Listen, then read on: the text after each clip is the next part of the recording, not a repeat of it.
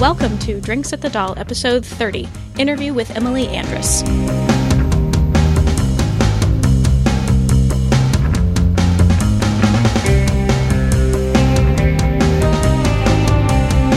You're listening to Drinks at the Doll, a podcast waystation for Lost Girl fans. I'm your host, Stephanie. And I'm Annie. And I'm Chris.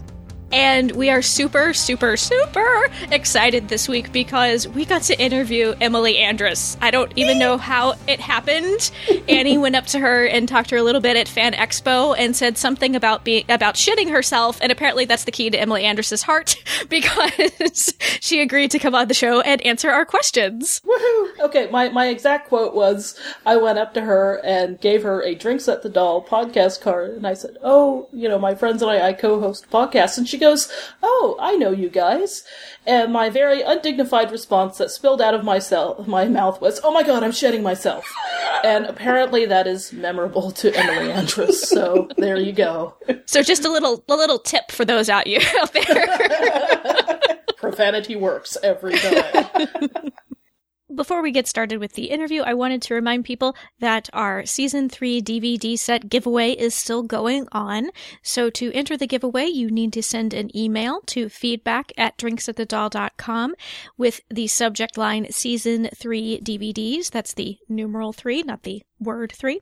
And in the email, please include your name, where you are from, and then send us a link to either a favorite Lost Girl fanvid or fanfic that you really enjoy. Go to drinksatthedoll.com slash giveaway to see everything all written out for you, and there's also a handy little feedback form on that page that you can use to submit an entry. So we're really excited to welcome Emily Andras with us today. So thank you so much for being with us. We kind of can't believe you're actually talking to us. Uh, thank you. I can't believe it either. But uh, obviously you guys have something on me, and here I am. As long as you, you know, go through with your part of the deal of not to release those pictures, all will be fine. Okay. No, just kidding. Okay. I'm thrilled to be here. Good, because I really do want to release those pictures. Oh, so. Good. Oh, yeah. I thank you for like being a good sport. And Emily actually came up with a troll cocktail in the spirit of her having kind of a reputation as a troll on social media. I did. And um, I don't know if you actually remember this. I'm going to include her troll cocktail recipe in the show notes. But I don't know if you actually remember this. This was a while ago on Twitter. I made, like I do, made a vagina joke at you. Okay. That, that included the word yonic in it. And you were like, oh, I really need a drink called a, a vodka yonic. Oh, I do remember that. And my friend Ben, well, actually his his drag queen persona Rita, came, right. who's a bartender, came up with a vodka yonic cocktail. Oh my gosh, we have to post that. I might include that as well. It includes plum vodka, cherry pucker, and some other stuff, of course. Good. And it had like a little cher- cherry floating in the top that he had kind of split open, and oh, you, can, you get the idea. I do. I'm blushing like a schoolgirl. You can't see me, but my petticoats are aflutter. Um, well, nothing says Christmas holidays like uh, vodka yonic, so that sounds perfect. Perfect timing, I think. The traditional vodka yonic. Excellent. Go Rita slash other persona. Ben, yes. Ben. It, w- it was actually really appropriate. I was like, this is appropriate that you are Rita tonight to ask, make me a vodka yonic, so. That sounds delicious. What do we serve it in? A clamshell? Half coconut? What is it traditionally served in? Well, he just used a little old-fashioned glass, but that would be awesome if we could serve it in a clamshell. That would work. Let's just, you know, make it your own, people. That's what I say. Make it your own. If we could start a hashtag vodka yonic and people send in photos. I'm not saying it's going to take over the world, but let's just try and see what happens. Sounds good. So just to kind of get started, uh, tell us how kind of you got involved in Lost Girl. What drew you to the project?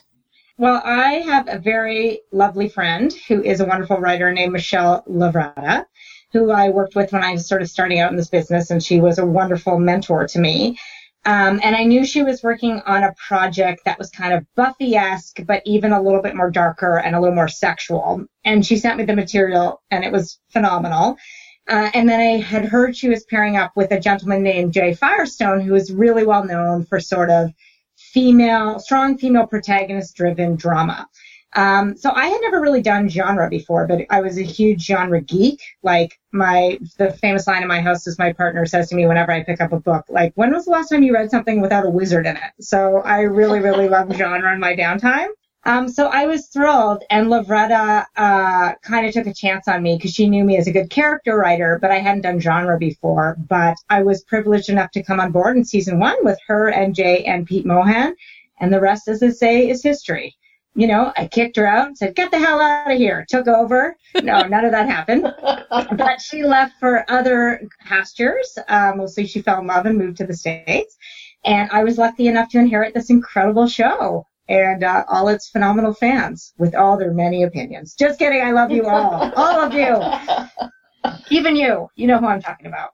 But uh, no, I have um, just been so lucky to be a part of this incredible show, and I can't believe what a fun world it is to play in. So that's kind of how I got started out with the show, and they just can't seem to get rid of me. So since you were talking a bit about str- the importance of strong female characters uh, and what kind of drew you to Lost Girl, and I've seen you use the word patriarchy in an interview, I'm going to ask if you consider yourself to be a feminist oh, writer at all. Did I use it correctly? Patriarchy? Yes, you did. Yeah, good. Or I wasn't like, pass me that patriarchy. My guacamole's a little dry. Um, so I do consider myself a feminist writer, one hundred percent. But I think that is a very complicated term. You know of what course, I mean? Yeah. I truly try to put my money where my mouth is as far as like feminism. Uh, it's it, I, I think doing what you got to do to define yourself uh, and doing what makes you happy and feel empowered can make you a feminist. You know what I mean? So I really feel like it's funny. I feel like a lot of people have a lot of opinions about what is a feminist and what makes a female character strong. Um, but I'm interested in all the things that make women strong. You know what I mean? Including all the things that make them vulnerable too. Um, but I definitely have never, I've actually never written on a show without a strong female protagonist, which is pretty funny. So I just, that's kind of my jam. I love that. I think there's a real lack of strong three-dimensional uh, female protagonists on television. It's gotten better in the last five years, I feel. Um, but women who are allowed to be all the things that women are.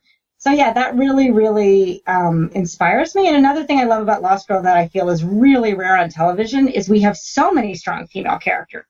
We have Lauren, we have Bo, we have Tamsin, we have Kenzie, we have the Morrigan, and just the interactions between strong female characters I feel is incredibly unusual. So that's my favorite part of the show, bar none. Sorry, boys. I love you too, but uh, that's definitely my favorite part of the show. Well, and I really like with the with the female characters, I like that they are all different and they're not just sort of a one, you know, copies of the same sort of cutout that are usually used for strong female characters. So I really appreciate that about about Lost Girl. Well, thanks. I, I think it's important. I mean, I think when you look at a group of girls, obviously you two being identical triplets, you know, just kidding, because no one can see you, I could just say things like that. Um, no, but uh, identical triplets in grass skirts, which was an unusual choice for this podcast. No, especially since it's twenty degrees in Dallas, you know, the, the grass skirt is a little chilly. It is a little chilly. Are you guys all in Texas? Just me. Okay, no. this this is the Just weird you. part. I'm in California. These two are in Texas, but okay. right now she's in I'm, California with me. Yeah, that doesn't she's work. I can see you two together. You can't yeah. say one of you's in Texas and one's in California. Amazing. Well, Michelle Lovretta ended up in Texas. P S She's an Austin girl now, oh, so okay. represent. There you go. Track her down. She'd love that. Just kidding. Please don't track her down. um, go over for Thanksgiving dinner. Anyway, yes. Sorry, I'm digressing. But, um, yes, I really think it's important that the characters on the show are very, very different. Like, as much as Bo is sort of confident sexually, I think it's interesting that maybe Kenzie is a little more tentative. You know what I mean? I mean, she's not. She's confident in so many other ways. Um, in the same way, you know, Bo has a very strict moral compass from her upbringing. Kenzie, you know, isn't afraid to kind of mess up those lines when it comes to stealing and taking what's hers. And she has her own sort of code of ethics, you know. The Morrigan is obviously sort of a ruthless leader, but I just think it's really hard to be a female leader. I think, you know, you often get called a bitch or whatever. Lauren is such an unusual character on television, and it's so gratifying that so many people have sort of responded to her because she's really sort of quietly strong. She's smart and good, but she isn't sort of this laugh out loud character all the time. Uh, she just has this inner goodness. You know, Tamsin is very conflicted and very, you know, hard on herself and obviously has a very complicated past. So, yeah, I think that's really important to us, that the characters are all different. They're certainly not cardboard cutouts, I don't think. I hope not. Because so often I feel like for strong female characters, you know, they kind of are the same, and, and you, you make them beat somebody up, and oh, you've got a strong female character right there. But I, I something actually I really appreciate about about Lauren is that her strength really comes from like her intelligence. She's not a physical person, but mm-hmm. she's still a very strong woman. Exactly. She knows her sort of gifts that she brings to the table a little bit. And I think there is a different kind of strength. I think You know, I get so many um, projects that kind of do list the female protagonist of like, she's got a leather jacket and drives an old-fashioned Mustang and she can throw a right hook. And I'm like, that's all interesting and stuff like that, but it does become its own cliche. Or even I find Anna Silk, what she brings to the role of Bo, which really kind of transcended the character, I think, is this vulnerability. You know what I mean? Like, Bo is such a vulnerable person. She's so strong and so tough in so many ways, but she's really still trying to figure out how to be an adult, how to have a relationship, how to connect with people. And Lauren definitely, like, Lauren is a genius, basically. I mean, she's absolutely brilliant, but maybe not physically the toughest. But there's there's value in that, for sure. You've made yourself very accessible to fans on Twitter and everything. So is that a conscious decision you made, or is that something that you kind of can't avoid? I was surprised how much I came to like Twitter. Like, I don't love Facebook, and I don't always love the idea of social media. Just personally, I think it's really easy to be anonymous on social media and say things that you would never sort of have the guts or dare to say in public, for better or for worse.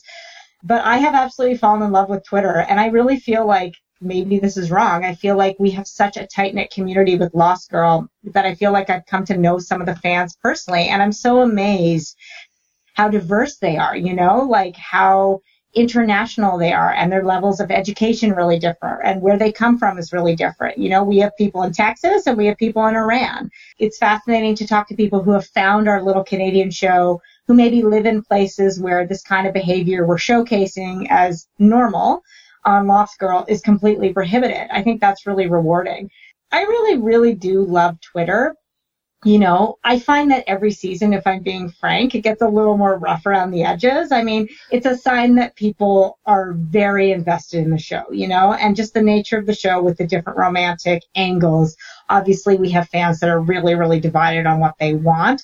I'm a big girl. I like all the responses. I have like, I will weather almost anything on Twitter. I don't tolerate attacks on my crew, my writers, or my actors. Like, for me, that's like, I'll block people if that happens. That's like my one kind of rule. I'm like, oh, you know what? Try not to make it personal. If you hate the show or what we did this week, I can totally handle it, but don't attack Zoe Palmer or Chris Holden-Reed to my face. I just can't handle that. But I really do love Twitter. I really think it's such a delight. Like, so much of writing is solitary, if we're being honest. Back in the day, you would write a script, you know, it would be produced, but then it wouldn't air until a good ten or eleven months until after you wrote it. So you'd be sitting on the couch, you know, eating a burrito by yourself, watching something you wrote, but you didn't get any response to it. So you really would kind of be putting it out there into the void. Like, boy, I hope people enjoyed that. So there's something really gratifying about uh, social media. And it has changed the way we watch T V. You know, I really love following the Lost Girl feed when a Lost Girl episode is on, just because I feel like being part of that community has kind of enhanced watching the T V show. Like, so many of you fans have found each other, too, which I find really gratifying and interesting. You know, I certainly don't agree with every opinion on Twitter. You can't. Everybody has a different opinion and a different want. And I always know where we're going, so I just sit back and laugh. But um, I really do enjoy it. I truly, truly find it gratifying. I don't think every showrunner gets off on that, and every showrunner shouldn't have to make themselves successful. You do have to protect your vision a little bit.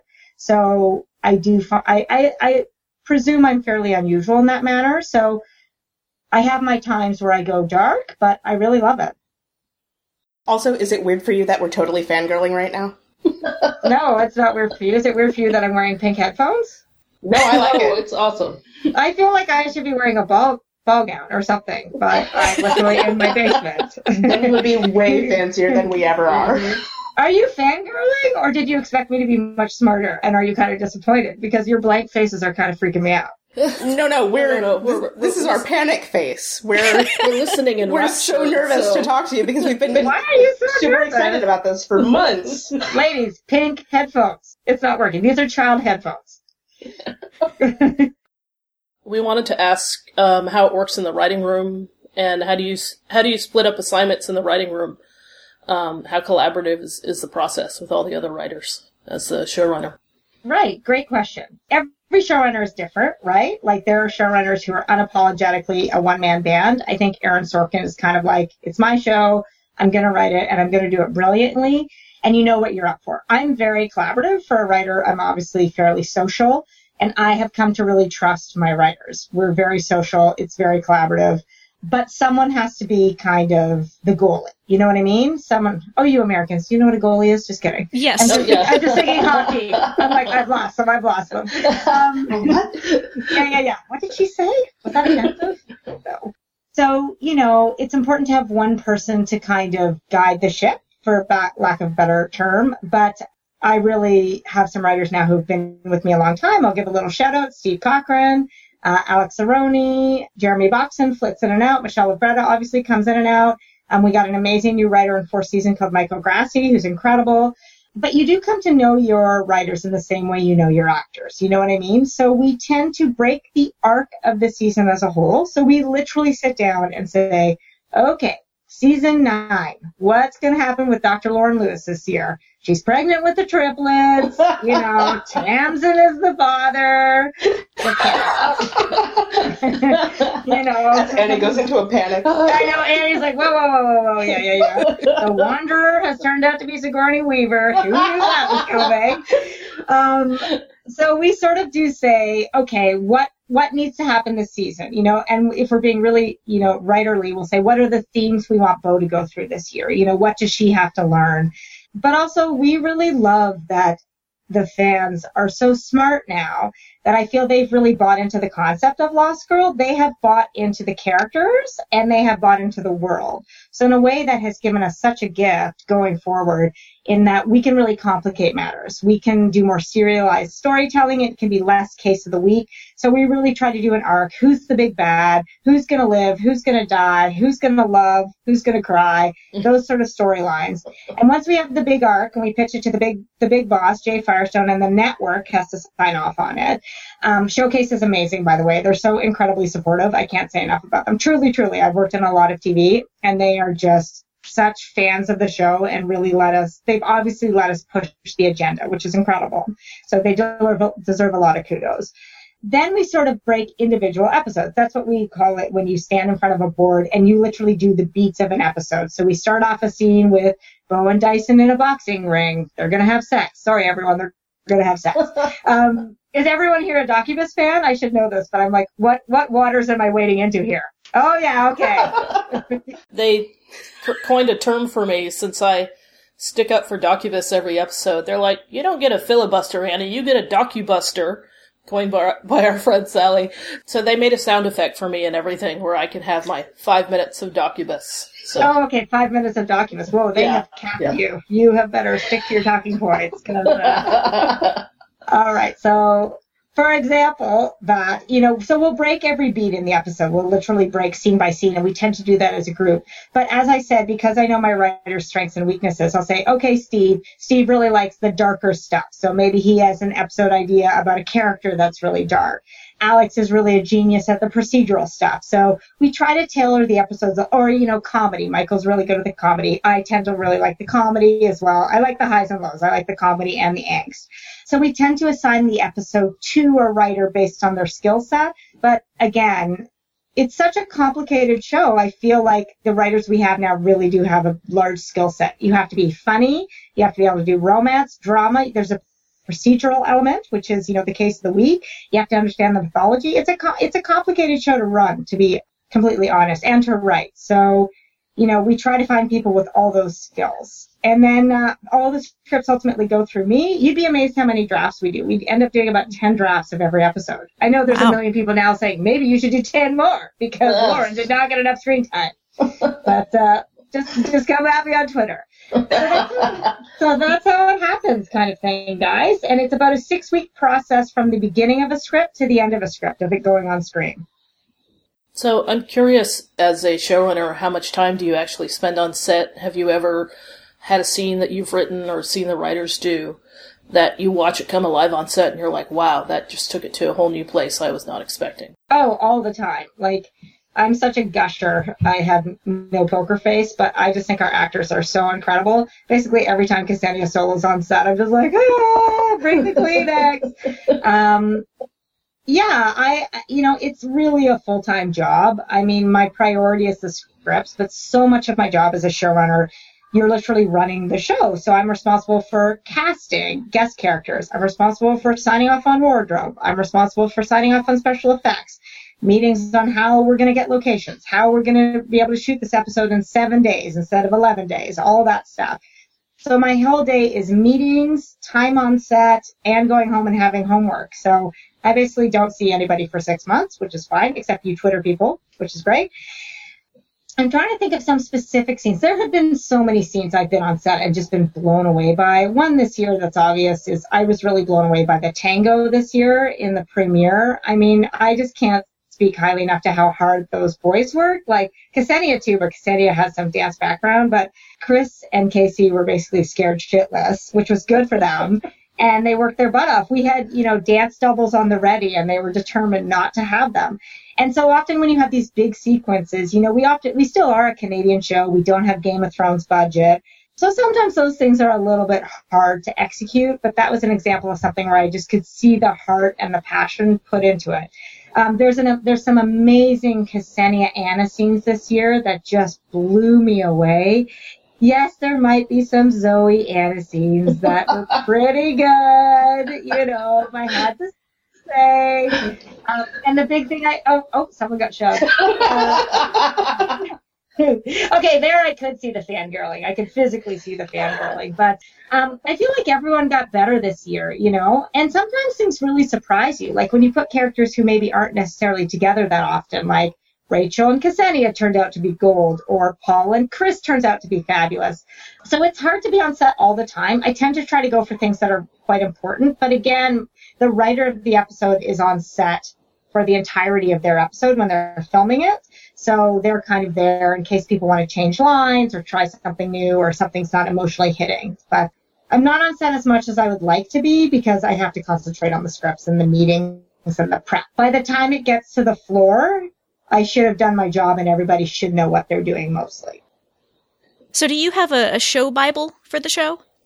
We do, but we are very lax in updating it every year because we have quite a small department. So I just go on Twitter and I'm like, does anyone remember what the brownie was wearing? Yeah. Like, you guys are basically the show Bible. And, you know, I constantly get abused of like, um, excuse me, Ksenia clearly said this in episode two oh two, and then you said this in three oh four. Um It's funny. It is such a complicated show now. Michelle Lovretta initially wrote a show Bible, and certainly we have some really interesting documents. We have one document that is just a historical timeline of when we think what happened, because we have these faes who have lived for thousands of years, right? So we have a sort of timeline of, okay, okay, this was the first blood war with Trick. This is when we think Dyson left his pack. This is approximately when Hale was born, you know, this is when the Morrigan was at Studio fifty-four, whatever. Um, we have those kind of documents. We have a list of all the myth- mythological creatures we've used and all the names we've used. But the Bible isn't as particular anymore. It's funny, I always heard with Lost, which was such a crazy show, that they had a coordinator who was basically a walking encyclopedia. So he had the best job. He was the only person who could retain all the knowledge of what had happened in every episode because it was such a complicated show. So, like, I'm sure he was insured up the yin-yang, because if he'd gone missing, they would have been like, ah, we don't remember anything. Did the polar bears have sex with Sawyer? We can't remember. uh, that would have been an interesting show. Yeah, that would have been a better show. I think not Pol- better show. I- we could have had polar bear triplets. Exactly, polar bear yeah. triplets. Hmm, writing that down. Sexy polar bears. Um, so we do have one, but it is mostly just kept in our brains, which is terrifying. Yeah, it's funny you mentioned asking fans on Twitter, because I've actually said for a really long time that T V shows should maybe consider, after the first season, hiring like a really outspoken, dedicated fan, because, oh my gosh, do we remember like these little details that y'all are thinking, what? What are you talking about? I know, I know exactly. Are you volunteering for the cheap rate of one thousand dollars an hour? Well played, Tiffany, well played. You only went thirty actually, minutes before you asked for a job. Well done. Stephanie would probably be pretty good in that role. I actually, I I'm waiting would. for Annie to be like, does Zoe need a foot handler? Because I'm not so willing to. Well, Anna has talked about having a boob wrangler, so we know that that job is already taken. So she does have a boob wrangler. I know. And she's constantly like, I need the ladies readjusted. I know. She's so amazing, that Anna. Um, well, I would think about that, but to be honest, don't kill me. The truth is that sometimes you want to be able to break the rules. You know what I mean? Like, logic is important, but sometimes logic is the enemy of story. You know what I mean? Like, you're always, the famous line from a network executive was, well, a Martian would never say that. Well, who knows what a Martian's going to say, you know? So I do take it all with a grain of salt. Like, um, yes, we need to track some of it, but, you know, the Fae world is a mysterious one, and we always want to be able to twist and turn the rules within reason, within reason. So there you go. Well, you know, it's a fantasy, fantasy show. It's, yeah, yeah. It's fine. Yeah, exactly. Because we're always like, oh, it's a fantasy show, so-and-so can come back from the dead. We don't believe they're actually dead because there are no rules, so. It's true. Except I feel very strongly that not everybody can come back from the dead. Okay. Because then there's no stake. But then there's no stakes, right? right? Yeah. There has to be yeah. some stakes where, like, certainly some people have to be dead dead. Some people... Okay. There has to be a reason why people can come back from the dead. That's my reason in the in the writer's room. I'd be like, but why are they able to... you know, mm-hmm. recover from being hit by twelve buses or whatever. Well, sure, that's but a as bad an day, audience, man. You don't know what yeah, the writers are going day. to come up with, so... That's yeah. true. I know you don't, but I guarantee it will be nutty. I guarantee it will be nutty, so there you go. So, do you have, um, like, an overarching arc to how the series will end? Do you have a vague idea that nine seasons later, or do you know vaguely what your plan is for... how, you know, this is how I want, how many seasons I'd want the show to go on. Right. Well, I do, but... Not divulge instead of... Yeah, exactly. I know, exactly. Yeah. You're going to have to give me a lot of those uh, magic vodka vagina jokes to make me cough it up, though. um, can't read on the case.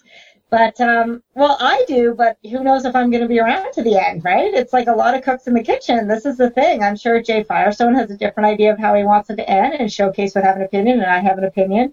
There are some things I feel like are set in stone. Like, obviously, Beau's origins are going to come calling one way or another. I would love to do a Lost Girl movie. That's my secret. If we had enough in the audience, I would love to have, like, a big... blasting fun kind of Firefly type event. Uh, you know, at least two hundred viewers would be amazing. No, uh, I don't know, but uh, I have lots of dreams. It depends what happens with the show. But yeah, I, I certainly have an opinion about how it could end. But you know what? Part of the joy of being a showrunner and a writer is seeing it evolve, seeing characters evolve and actors evolve and stories evolve in a way you don't expect. You have to be open to it, you know? You have to see people's strengths and weaknesses, see what the fans respond to and what they don't. Just like life, you know? I think chemistry happens where you least expect it, and sometimes horrible things happen to people that don't deserve it. I think you have to keep an open mind as to telling the story forward. And every year it gets a little harder to come up with the drama and stuff like that. Oh, but this year's so dramatic. Oh, my goodness. I'm so scared for you all. I'm so terrified. I'm mostly terrified for me. So. Well, you gave Lauren her blonde hair back, so that's a step in the right direction from, you know, not I getting know. blasted by the and fans. I'm, and I'm actually a little sad because we're doing this before tonight's episode, which is a pretty... hot and heavy Lauren episode. I can say this because this will uh, air after. Oh, Annie just fainted. We lost Annie. Just a second. We just have to defibrillate Annie. Okay. um, no, it's a big, it's a big, uh, big Lauren Bow reunion episode. Annie. Annie, are you okay? Yeah. You'll, but you'll hate me later. Don't worry about it, baby. Uh, of course, of down. course. Yeah. It's up and down, up and down. So yep, yep. That's actually a really good lead into our next question. Oh, God. Is, do you believe in letting your characters be happy? I E Lauren. Do I believe in it? Yeah, it's like, it, can the characters be happy during the course of the show, or is that is that when the story ends, is when the characters get happy? Well, this is a good question. I mean, most romantic comedies end with happily ever after. They don't end with like, oh my God, the baby's got diarrhea and we have so many taxes to pay, which is real life. Um, although I would watch that movie. No, I wouldn't. So um, I think I want them to be happy because I love them. I truly, truly love them. But I think this is such a writer thing to say. Television is drama. Drama is what you come in for, whether you know it or not, as much as you would like Dyson and Bo to sit on the couch holding hands forever. Just kidding. I know that's not what you want. But um, that's that's a boring show to me. You know what I mean? I mean, we've all been on a date with the happy couple. They're horrible. Who wants to spend time with them? God, give me the eggs every day of the week. Yeah, I desperately want them to be happy, but I think this is a complicated world with real stakes and good and evil. I would like Bo to figure out her shit, no doubt about it. You know what I mean? I would like her to be able to come to fruition, bring to fruition what she said, which is she wants to find a way to live as a fae who defends humans and doesn't have to pick a side. I, that is almost more important to me than happiness, that she gets to be who she wants to be versus who people are telling her she wants to be. You know what I mean? Or should be. That's kind of the feminist in me. That's what I think we should all strive to be, you know? Maybe. Sometimes. They can be happy for like five minutes. Okay. uh, off screen. Just kidding. Just kidding. That's what fan fiction is for, though, right? Fan fiction. Yes, I think they can eventually be happy, but I think it's important to bring the drama, right? Yeah. Are you guys ending the phone call? Is that the wrong no. answer? Oh, no, no, no. no. I'm just doing my notes. Goodbye. And on that note, no. Happy for five minutes? Uh-uh, not going to work. Yeah, exactly. Maybe six minutes.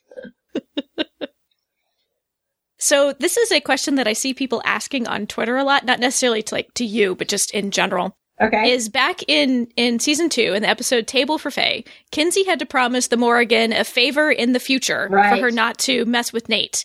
So do the writers still sort of like have that in their back yes. pocket? Okay. Have you decided what to do with it yet? Or are you still sort of figuring it out? No comments. So we okay. have we have this delicious list, as well as the fake Bible I told you about, where we have the timeline. We actually have a piece of paper with unresolved issues on it, which is quite delicious. So that's on it. We have some other fun things that we maybe could answer, couldn't answer. I know people were screaming about the rune glass last year, but we always knew we were going to... Oh, is that you? Uh-huh. She's like, it worked. It totally worked. They were teasing me last week about it. But it did work, right? It did exactly. work. Exactly. I... Thank you. I hope they bought you a vodka vagina drink. You apologize. You owe me, Stephanie. They owe you. Um, so we actually do have a list, but much like the Morrigan, who I think is biding her time to call in that favor when it most is uh, beneficial to her, we sort of We have plenty of story, but we do kind of have those hanging chads, if you will, to go back to two thousand four, on a piece of paper. That's a very American joke there, Emily. Oh, yeah, thank you. That's right. I was born in Boston, so I'll just uh, slip that in there. So we do have some of those. Some of those, I think, are less important than others. Like real life, people are always say they're going to talk about something, and then they never do. It gets awkward, whatever. But there are some big ones that we have standing. And some of them get answered this year, I would say.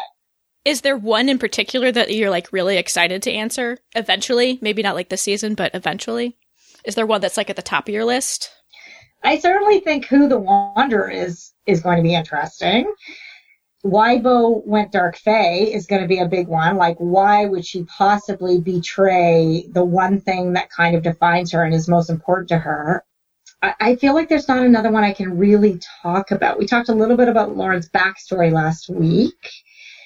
I think I think those are the only ones I can think of that I can talk about. Okay. You call you call me later. Okay. You got my number now. three a.m. after episode ten. I'll be awaiting the call. Okay. Yeah. Jumping back to a, an episode that you wrote in the first season, which is actually not to suck up to you, but you actually wrote some of my favorite episodes. Oh, thanks. Especially early in the, seri- in the series. When it got terrible. Then, then got, your early work was your best. I know. I got it. No, I'm just kidding. in in Dead Lucky, we meet we meet oh, Meyer. Wow. Yeah, yeah. first one. Uh, well, at least chronologically, I guess. I don't know if you actually wrote it yeah. first, but... I didn't know that was anyone's favorite. So. It's one of my favorites. Oh, thank you. So in Dead Lucky, we meet Meyer, but that character was in the original pilot. So I'm guessing he kind of already existed before you wrote that yes. script. So I was kind of curious, did you get to create that character's backstory and why he owed Bo a favor, or was that already in place from the pilot? Well, it's funny. You guys sound like you know what you're talking about, which is that the pilot was actually the pilot. You know what I mean? Which was so funny. But it obviously couldn't be what we call an origin pilot. Uh, the network had asked to see kind of a more typical episode. So we had this thing hanging over our heads in season one. We had this amazing episode, Vax, but we didn't quite know where to put it in the season. And obviously, Michelle, God bless, had put in all this stuff we had to answer. So you're right, Stephanie. What happened is we knew that Bo was calling in a favor, but we had to establish where Meyer had gotten, you know, had owed her the favor from. So we knew we had to do that with my episode, Dead Lucky. So that's what we did. We kind of worked backwards from it. And I just love that character. I thought he was so great. And he was really one of the original kind of shades of gray character. Like he was a dark fae, but obviously he loves his family. He has his own code of ethics. I'd love to bring him back. And I really love Cassie as well, the Oracle, um, who may or may not make an appearance this year. What? Spoiler! Oh, my God. You guys are getting all the dirt. Um, but, yeah, but it was hard to answer all the questions in Vex. You know what I mean? Like, it really felt like we had to establish that Dyson and Bo had been together, and she and Lauren and Bo had been together. Like, it was very complicated, and it was very busy. But we're glad everyone came along for the ride in season one. So, of course, Original Skin, which you wrote, is, you know, one of the fan-favorite episodes. Oh, thanks. So, how does it feel to have written the most asked-about episode? Oh, it feels amazing. The thing about that episode, was, which was so gratifying from a writing standpoint, was, first of all, I had literally just given birth about three weeks ahead of time. So, like, obviously I was on drugs and was like, this will be so easy. So... The lesson is, if you want to write something good, definitely just have a screaming baby in the house, because it's going to be awesome.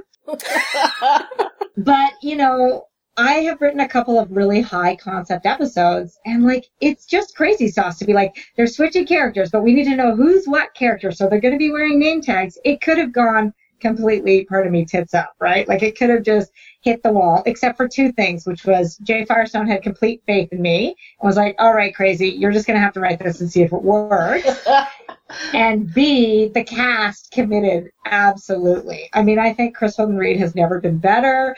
And they all got together and really rehearsed with each other. They were so supportive. Uh, you know, Zoe Palmer was complete crazy sauce, which was incredible. I mean, chew that scenery, baby girl. Chew that scenery. So good as Renard.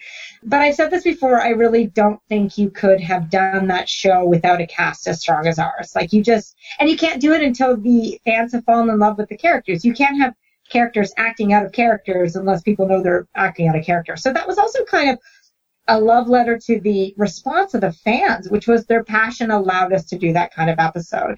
And now we've been so gratified by the response to that is that we try to do one big high concept comedy episode a year, which is such a pleasure. And I'm a super selfish hog about it. I always try to take it and write it. So there you go. Um, for better or for worse. But I'm glad you guys got it. Truly, truly. Because it could have just been a disaster. You know what I mean? It could have not made sense. And I'm glad people love it. Really, I am. Like, so many people watching are like, I don't get it. So um, I'm glad the fans got it. Thank you. So I, as a, as a big Lauren fan, I have to ask, nobody really got to play Lauren. You know, she got shuffled off to, to limbo.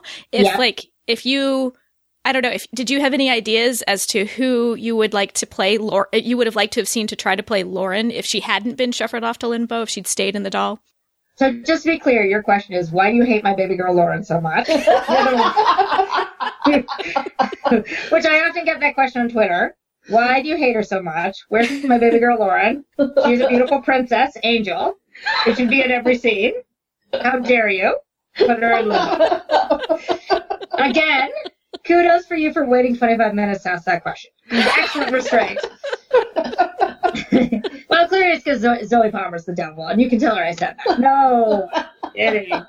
Um, who would I like to play Lauren? Who else could play Lauren but Zoe? She's one of a kind. There you go. See?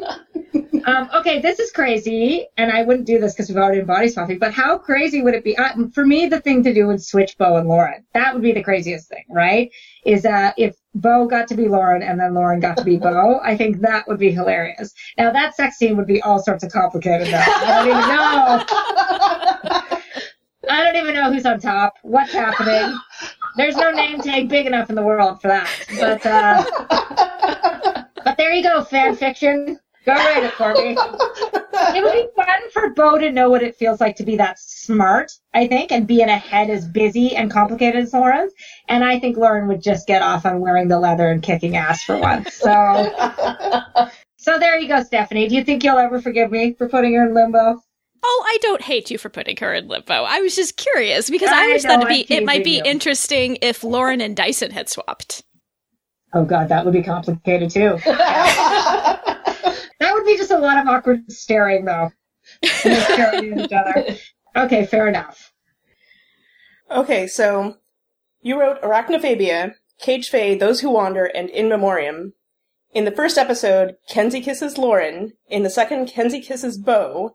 Then Kenzie kisses Hale, and then Kenzie kissed Dyson. Yeah. So, like, are you trying to get Ksenia Solo's lips on every other cast member? I'm just curious. Was there a bet involved? No. Or but... do you, uh, did Ksenia was like, can you do me a favor? Yeah, exactly. Um, no, but Ksenia's gonna Ksenia's gonna kill me for telling you the story, but I'm going to. um, which is that when we when she got In Memoriam, she said, "Oh my God, I'm kissing Chris. I'm, I've kissed Hale. Blah blah blah blah blah." And then she had this big bright moment of realization where she said, "Oh my God, I'm the secret hoe of the show." She said, "I've kissed more people than Bo," and I said, "Yes, you have. You've got the innocent angelic face, but." No, I mean, it's no secret that I'm a huge Kenzie fan. I just think that character is so phenomenal. Um, she really is an entrance for me into the world. She's this tough human. I'm not that tough, but uh, in case you didn't guess from my pink headphones. I just mean, I really love that she kind of puts it all out there and is so loyal, despite the fact that she's actually kind of the most vulnerable, you know, she and Lauren. I just really thought it was fun to revisit those kind of relationships without Bo, that kind of It's a Wonderful Life. I mean, it's no secret that Kenzie and Dyson have a very special relationship, which we first saw in uh, one oh six, which I can't remember what it was called. It was Lauren Food for Bo- Thought. Thank Food you. Thought, yeah. Oh, God. Oh, God. Um, yes, it was Lauren Bo Mission, and then, you know, Kenzie was dying and Dyson was so lovely to her. And she kind of has chemistry with everyone. Like, that's the problem with Ksenia Solo, right? You're just, like, put her on screen with a big bowl of bleach, and suddenly, you know, it's magic. It's candlelight dinners. So, um, yes. I, I don't think, I don't know if I did it knowingly. I do like putting people together who aren't necessarily seen together on screen, and there's a little bit of that going on this year that I'm really excited about. So sorry for all the kissing. the, the funny thing was, I wrote that question before four oh one aired. So, oh really? Yeah, yeah. Oh, like, funny. And now I'm just she's proving my theory here. Oh God! Oh, you guys are so much better prepared than I am. I like downloaded the Google uh, three minutes before the interview. So there you go. I have to say though, if there's going to be more Kenzie kissing people, really, I think the only pairing left you should try Kenzie and Tamsin, because Kenzie and Trick that would just wow. be that would just be weird, too yeah, grandfatherly. Yeah, that's a little weird. That one's that mine might be a little hard. Kenzie and Dyson was weird enough, but Kenzie and Trick, uh-uh, no. Yeah, I was interested. I'm wondering, like, are some people Kenzie Dyson fans? Oh yeah. I can't keep track oh, yeah. Okay, yeah. cool. Okay, cool. I can't keep track of all the ships, okay. but um, I need a graph. If if two characters exist, somebody ships there, it. There's a ship. Yeah. Okay, good. Well, I told you, I told this thing famously once in an interview that I went to see my hairdresser, and he was trying to be nice about the show, and he was like, "Oh, I just think Bo and that short guy should get together." And I was like, "I don't actually think you've watched the show." Uh, he's like, "That guy is hot." Well, Rick Howland is very handsome, but no. He's very handsome, but no. He's so handsome, and he's the loveliest guy. He has some really fun stuff this year, though. Uh, you'll see him in a whole new light. But, um, sorry, what was the question? I totally... blanked out. It was you answered kissing. It already. Oh, yeah, you answered it. It was good. Okay, good. Oh, yeah, there's also the Bruce and Kenzie fans, the Brenzy ones, which I know we're getting Bruce back. Oh, yeah, Bruce is back this episode. He's so yeah. funny. Oh, sorry. No, Chris was asking about Tamsin and Kenzie. I didn't answer no, that. No, no, that was Stephanie. Oh, Stephanie. Sorry. So my thing is, um, well, now they have kind of a weird relationship, though, where Kenzie is kind of her big sister. You know what I mean? Certainly right now. She's kind of taken her under her wing, which I really love. Yes, Bruce is a fan favorite, which is so fun for Rob Archer, who's such a good guy. And I feel like he never gets to play these types of roles, you know, where he's kind of the sensitive guy, really warm. And he just has gotten better and better and better. So this week's episode, which you'll see, he has a really fun encounter with Kenzie and Tamsin. So we kind of did this a little bit, but how, how challenging was it to do the transition from season three to season four without Bo? And making Ksenia the central actor and, you know, showing off her dancing talent. Right. That was easy. But um, it was certainly a challenge. We are all, it's really boring, but we are truly such a big family. We all really, really love each other. You could not ask for a more wonderful lead than Anna Silk. She is the classiest, warmest, best person I've ever met in my life. She's just such a genuine, good person. And she takes care of everybody. It's so important to her that everyone on set is treated well. She's so respectful. And, you know, speaking of being a feminist, I myself have kids. Jay Firestone and the gang were incredibly respectful to me when I went off on my maternity leave. So when we found out Anna was pregnant, it was incredibly important to us to respect that, you know, to say, okay, we're going to make this work. You want to be a mom? We will work around it. That's important to us to show that you can do it all. We had a gift, which is that we knew that Bo was going to be snatched by the Wanderer well before we knew that Anna was pregnant. So that was just Uh, serendipity, you know, that Bo had disappeared and was going to disappear. So it wasn't so hard. It was a fun challenge. One thing I really noticed is as fun as the first three episodes are, you really miss Anna both on set and we miss her on screen. You really, you know, it's really easy to take the lead for granted because they're often the straight man, for lack of a better term, straight woman. I just feel like you really realize what a warm presence Bo brings to the group is, what a warm presence she is, even though she's kind of this sexual, you know, feeder. She's just so human and so warm, and she's really the anchor for the whole group. So certainly we missed her on screen. I really love the chance to kind of play in the playground without her. I thought Ksenia did an incredible job. She really rose to the occasion, as did Chris. Everybody did. But I'm so happy she's back. You know what I mean? And she's back better than ever. So it was a challenge, but we had a gift. The timing actually was about as good as we could get. You've said that Kenzie's a favorite character of yours. So did Kenzie emerge pretty early as being sort of the person who could be the central character for the first episode for you since there was no Bo? Yeah, I think so. I think she was kind of the only choice. You know, really, she was... We could have done Lauren, but we really wanted... But then Lauren was sort of isolated from the rest of the group, and it was important to use as many characters as we could without Bo. Like, you don't want to just sort of be with one character outside by themselves, you know, with Trick in the trunk. That's a hard first premiere. That's not going to be very good. So, um, yeah, it was easy. I mean, Ksenia is so skilled. She's, she works so hard. She's so amazing. She's so funny that we knew she should, she could pick up the gauntlet, you know, and every year she does a little bit more. So, um, we weren't too worried about that.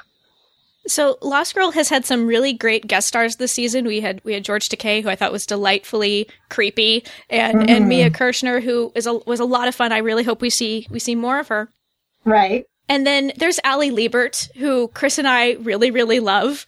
Oh, God. And since you were like the matriarch of the Lost Girl fandom, I have to ask, can we keep her, please? Oh, you want to keep her? Like as a pet? like, like on the show? Oh, on the or show. Whatever. Okay. I was like, do I, you want me to personally deliver Allie Liebert? I can talk to her agent. I wouldn't turn it down.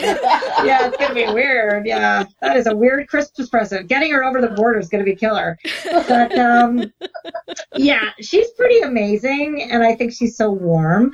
I can't really say whether we can keep her or not. Let me put it this way. We really like that actress. So okay. Well, we've really, and en- well, I should, Chris and I have really enjoyed having Chris on the show. I know. Your silence speaks volumes over there. We've, we've finally gotten Annie to warm up to Allie Liebert, if, hey. if not Crystal. If I can warm up to Crystal, anybody can. So, yeah. Fair enough. Yeah. Though Annie did put a caveat. She's like, Allie Liebert can stay if there's a rule in place that she must be at least eighteen inches from Lauren at all times. Okay, fair enough. There's a, fair enough. There's a restraining order in place, so yeah. Okay, excellent. We'll put on one of those big dog things around her head. Dogs get surgery. So she can't make out with any, you know, girls in the vicinity. She just can't get near Lauren. It'll be sexy, though. It'll be a sexy dog collar. Yeah. With rhinestones. Sound like Dish. Yeah. Now, to be clear, Stephanie and I don't mind it. We don't mind it. I can't get in the, I can't get in the middle of this. Clearly, this is going to be a throwdown. Yeah. So this As is... Annie attacks me. Yeah, exactly. Yeah, it got pretty U F C over there. So, so I said, uh, can I ask this question? They're like, yes, Annie, we will give it to you. You can um, ask anything. So who came up with the concept of the car wash scene? And uh, were there any good tidbits from the behind the scenes of shooting that scene? How many ice cream cones were used, et cetera? Although Zoe said it was thirteen, I think. I know, and the ice cream's got its own hashtag. My God. uh, yeah. So, I, I really will rarely do this because we have such an incredible team, but I'm very proud to say I had just seen Bad Teacher, and I was like, we need to do a car wash scene. And in the context of the episode, it really works because it's really like supposed to be the hottest day of the year and stuff like that. What behind-the-scenes tidbits can I tell you? The car was very dirty and needed a thorough cleaning. Zoe Palmer was very hot, and the ice cream melted accordingly. Um... I get, I don't know what to tell you except that, you know, Anna's so adorable. She's always kind of, like, tentative at the beginning. She's like, am I going to be able to pull this off? And then, like, five minutes later, fifty pickup trucks crash into each other because this girl is, like, sexy cleaning a truck. And we're like, yeah, we're pretty sure you can pull it. So um, it was really fun. But I was it was one of those opportunities on set where I was on set, and I actually had to say, like, at first Anna was kind of like happy scrubbing it Laura Ingalls style, and I was like, you just gotta get sexier, like get on the get on the windshield. And she's like, really? And I'm like, slow motion, like, you know, squeeze that sponge into your bosom. And, you know, Zoe Zoe was just waiting patiently with ice cream cone number six on the side. But yeah, there's been a lot of speculation about the ice cream cone. I, I'm very impressed. So. I think part of the speculation is because Zoe mentioned at one of the Comic-Con she did that the ice cream was soy because of Anna Silk. And so we're like, is Anna going to be licking the ice cream cone? And Zoe Palmer is such a shit disturber. Honestly, that girl. She, like, pops up every six months and she's just like, yeah, vagina vodka, and then takes off and lets the rest of us deal with it. Soy ice cream! And she didn't bring me my koala from Australia, so good Lord. She's in know, so much really... trouble. So much trouble. If anything happens to her in season five, we'll know why. Yeah, exactly. Yeah. Killed by killer fake koalas. Exactly. That'll teach you. But, um, or like under a massive ice cream cones. There you go, fans. How you like that? Just kidding. Just kidding. I'm so my ice cream. No. No. What a way to go, though. Bo has to liquor out of it. There you go. Um, Um, well, the, I have to give Showcase credit, though. That actually is a scene from an episode, and then Showcase fell in love with it so much that they said we should actually release the scene, part of the scene anyway, as a teaser, and it got quite a good response. So that was well played. Clearly it worked. It can't possibly live up to your expectations, though. I'm terrified. You briefly, we, were, we joke about season, you know, future seasons, but are there... How are the prospects looking for a season five? Keep watching, fans. Keep okay. watching. Keep up on social media. You know, anyone who lives in Canada, I don't know, get a Nielsen box. You know, Showcase is incredibly supportive, and obviously the show is a hit for them. It is a hit for them. It's their number one show, I believe, possibly tied with Continuum. Um, I don't want to get in trouble for saying that, but it is a hit. It has such a huge international presence. It has such a huge social media presence. That's really good. You know, and feel free to say what you want about the show. That is your right. But I would say, you know, encourage them to make more. That's what I would say. So I think the prospects look good. How about that? So obviously, I can't talk to you without asking you about the love triangle. So Chris and I went to, to Dragon Con this year, and at one Fun. of the panels, Chris Holden-Reed was asked about the love triangle, and he right. said that he would like for the writers to maybe do something different besides Bo just choosing one or the other. And I know there are fans out there who are really like team both. Yes. It's like, so have the writers or would the writers consider a team both option maybe? Team both. Uh, maybe. We'd consider anything for the right amount of pretzel burgers. Um No, we we consider all options, and it really is such a divided fandom. I'm not really sure we're going to make everybody happy. That being said, I do understand that people might be getting a little weary of the love triangle. I understand that. Um, team both. So you're suggesting come some sort of fusion via Fae, where they're all uh, together? I don't know. I don't know, man. I don't know. The show has been very groundbreaking in the way that it's portrayed uh, same-sex relationships. And, right. and I, I have a lot of friends who are, are polyamorous, so they have multiple partners. And, right. and so that would be very bro- groundbreaking to see that portrayed on a television show. So I'm just saying. You can screw it up, Emily, or you can... Got it. Got it. What was that job you wanted? Yeah. um, well, we tried to touch... a little bit on that right in season three last year mm-hmm. with Bo sort of saying I need more, I can't be physically monog- monogamous right but I also mm-hmm. thought, to be honest, I'm going to challenge you here, that it was important that Lauren said, I don't think I can do this, you know what I mean? Because right. I have also have friends in polyamorous relationships who have found it quite unbalanced. I also have friends in polyamorous relationships who it works perfectly fine for them, but we don't always choose who we fall in love with and what they actually need. That would be interesting. It would be certainly groundbreaking. Baby steps for us. You know, I feel like every year we push it a little bit more.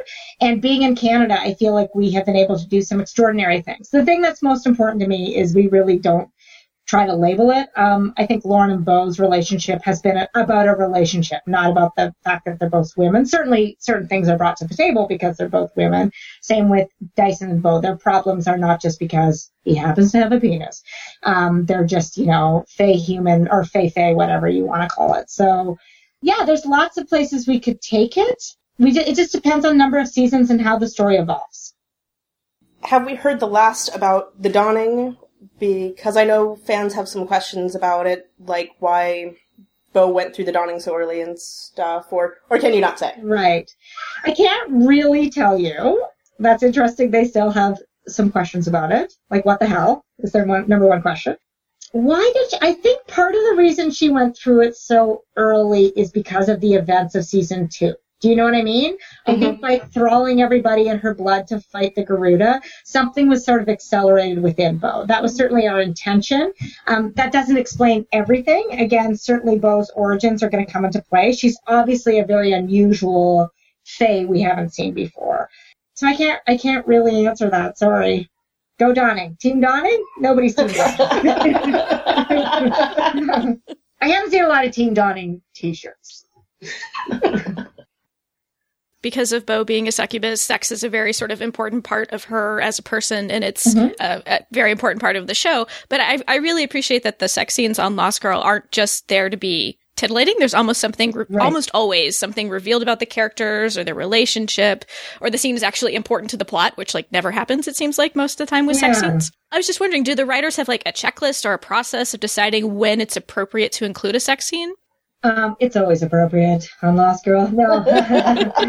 um, we we do tend, we want the sex to be hot and fun when it's supposed to be hot and fun. I mean, I really love that Bo is like, I need this, baby. But, and she does, she needs it to live, which I think is great. So we really try to stick to our guns as far as this is what she needs. She feeds on this. Everybody who doesn't like it can suck it. But we do try to make it part of the plot. You know what I mean? It does usually serve a purpose. I mean, just like in your real life, I think sex can just be sex, or it can reflect where you are emotionally in your relationship, or you can be thinking about someone else.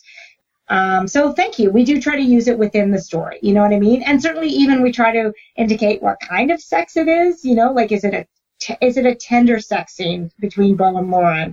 Is it Bo kind of angry? Like we saw last week with Dyson, you know, I think she was just so angry, and I talked about her kind of feeling helpless that she wanted to take control of something, and that something happened to be Dyson's job. So, you know, the tone of the sex scene is also very important to the story. But we strive to just also keep it fun. I think it's a big part of the series. So we we keep trying to push it. Um, so this is a question courtesy of Sally, who's one of our biggest supporters I know, and listeners. Sally. Yeah, she's Sally. Awesome. Yeah. Yeah.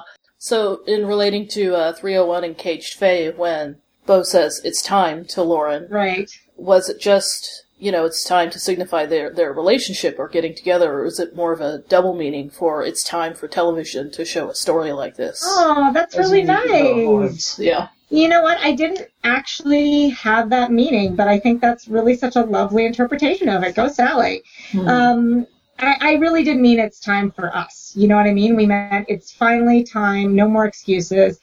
And, you know, not to speak out of turn, but that actually, that speech actually had a little bit more written to it. And, you know, Jay made the decision and edit to take some of it out, and that's perfectly fine. There was a little bit more back and forth between Lauren and Beau about the Fae human thing, I think, where Lauren was kind of like, but you're Fae, I'm human. And Beau said something like, I don't care what you are, I just need you to be mine, or something like that, which is really lovely.